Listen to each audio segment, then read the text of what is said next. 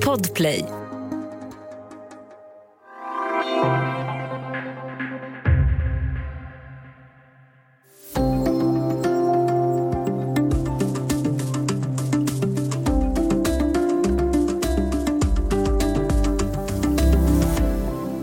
Lära sig nya saker som vuxen behöver inte vara så svårt. Däremot så kan det behövas lite mer tålamod för att få ny kunskap och fästa vid högre ålder. Men vad kan man själv göra för att hålla hjärnan i trim och vilka riskfaktorer är det som påskyndar minnets nedförsbacke? Välkommen till Studio DN med mig Ylke Holago.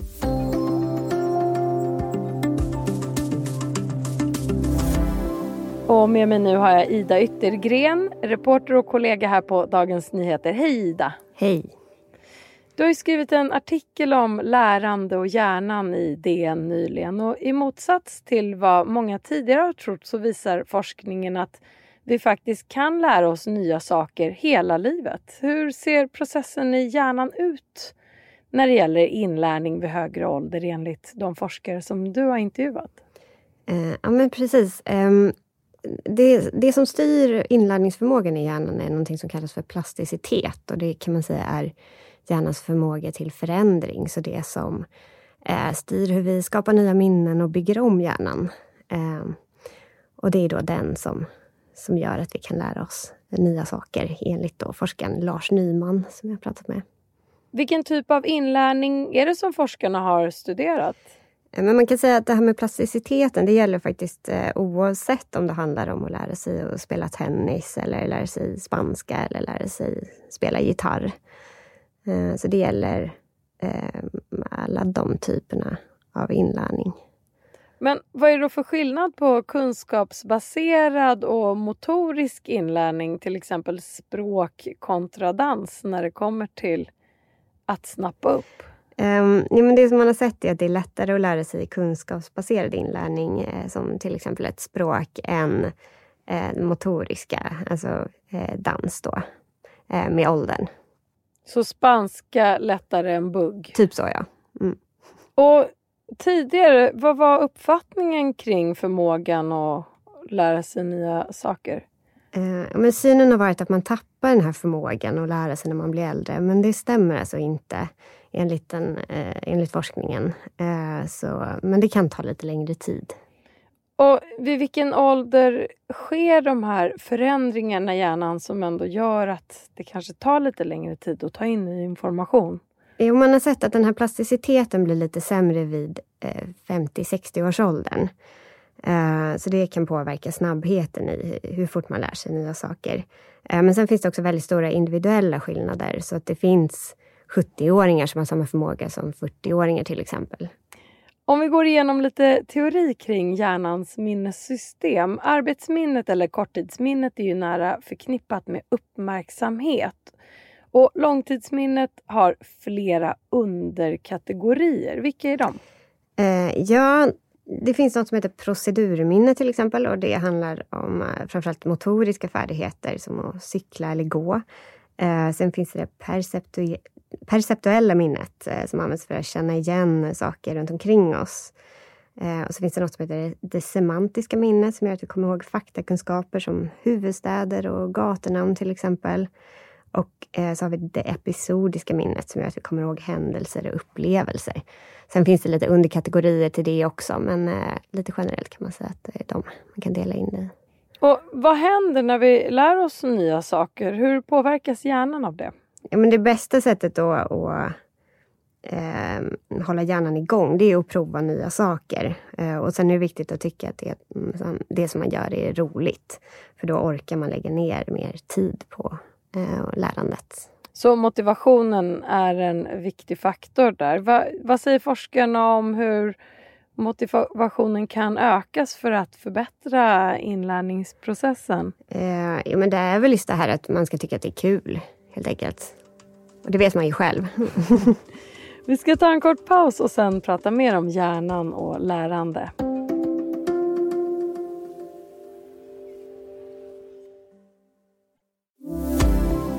Du lyssnar på Studio DN där vi idag pratar om hjärnan och lärande.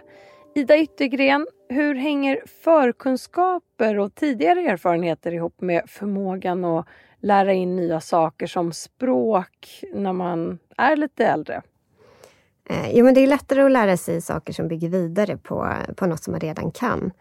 Ehm, så ett exempel som finns med i artikeln som, eh, som jag skrev om det här och, eh, är att den pensionerade svenskläraren till exempel kan ha lättare att lära sig ett nytt språk än en 20-åring.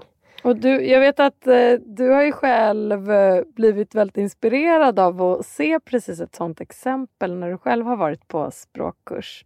Mm, jo men um, idén till att skriva om det här eh, fick jag faktiskt när jag var på en, en språkkurs i, i Costa Rica och då var väldigt många som var där i 20-årsåldern, några var i 30-årsåldern. Eh, och så var det en man eh, som hade gått i pension, han var väl kanske runt 65 från Schweiz, eh, som var i samma grupp eh, som jag gick i. Och eh, eh, jag kom på mig själv med att ha någon form av kanske förutfattad mening att det skulle vara svårare att lära sig vid den åldern. Eh, men han var ju lika snabb på att lära sig som alla 20-åringar. Så det var väldigt inspirerande att se. Då blev jag nyfiken på att ta reda på hur det fungerar med inlärningen. Men vi vet inget om han eventuellt hade språklärarbakgrund? Nej, det vet vi inte. Men eh, du fick den här idén och inspirerades till eh, artikelserien i Dagens Nyheter genom just det exemplet. Vad, hur gick du vidare i din research inför eh, skrivandet av de här artiklarna? Det var att ringa till olika forskare som hade specialiserat sig inom de här eh, områdena, inom just eh, hjärnan och inlärning. Eh, och sen så utgick jag därifrån eh, och träffade även personer som eh, hade lärt sig nya saker vid, eh, inte alltid en jättehög ålder, men lite i vuxen ålder i alla fall. Och hur beskrev eh, de som var med i dina artiklar sina egna erfarenheter och upplevelser? Jag skulle säga att, att generellt sett så Ehm, så kändes det inte som att någon av dem hade tyckt att det var speciellt svårt. Eh, utan mer att man, om man bestämmer sig för det och lägger ner tid så eh, kan man lära sig någonting oavsett ålder. Och forskarna som du pratade med, eh, vad förvånade dig mest i eh, när de berättade om sin forskning och vilka Eh, framsteg som har gjorts de senaste åren? Ett exempel som jag eh, minns från eh, eh, en forskare som jag pratade med som hette Susanna Westberg. Hon eh, forskade kring demens bland annat och då var en arbetsmetod att man skulle rada upp eh, ett gäng ord och sen så skulle man repetera dem fem gånger och sen se hur många ord de här personerna i olika grupper och olika åldersgrupper då, kommer ihåg. Eh, och det visade sig att skillnaden mellan de som var 70 och 79 och de som var 20 och 29 inte var särskilt stor. Eh, det tyckte jag var... Eh, det var någonting som fastnade hos mig. Att man ändå kan lära sig så pass, eh, så pass snabbt vid, när man är nästan 80 år. Men eh, annars då, hur märks åldrandet i inlärningssituationer. Jag vet att du har tittat närmare på just Susanna Westbergs forskning när det gäller det området. Ja, precis. Och då, eh, den här studien som jag precis berättade om här då. Eh, det som ska undersökas var att den gjordes i tyst miljö och då nämnde hon att hade det varit på ett café till exempel eller en annan bullrig miljö, miljö så hade man nog fått ett annat resultat för att äldre påverkas mer av omgivningen. Saker som händer i omgivningen. Så störande ljud kan vara en negativ faktor vid inlärning när man är äldre? Ja, precis. Och hur ska man kolla av att nya kunskaper verkligen har satt sig eh, efter att man har kämpat för att lära sig en ny färdighet? Ja, men om vi återigen går tillbaka till orden då så kan man göra så att uh, om man lär sig dem och sen kan upprepa dem direkt men sen när man även kan upprepa dem efter 20 minuter, då har det gått över till långtidsminnet. Och det är då man kan säga att man har lärt sig det, för då kan man plocka fram dem senare. Och annars är det bara något flyktigt som har farit förbi? Typ så, ja. Det här med hjärnan och hur den fungerar och kan hållas i trim har ju varit ett väldigt populärt ämne i medier och forskning de senaste åren. Slutligen, vad kan man själv göra för att hålla hjärnan i trim? Ja, som en annan forskare jag intervjuat som heter Martin Ingvar sa att hjärnans stativ måste skötas. Alltså kroppen. Ehm, så fysisk aktivitet som en halvtimmes promenad om dagen och eh, två timmars tufft träningspass i veckan brukar vara sån här eh, rekommendation från WHO till exempel för hur man håller kroppen och hjärnan i trim faktiskt. Eh, och så ska man undvika skräpmat och rökning. Ehm, för det här håller hjärnans kärl igång. Ja, det finns alla möjliga fördelar med, och, med fysisk aktivitet, så det rekommenderas.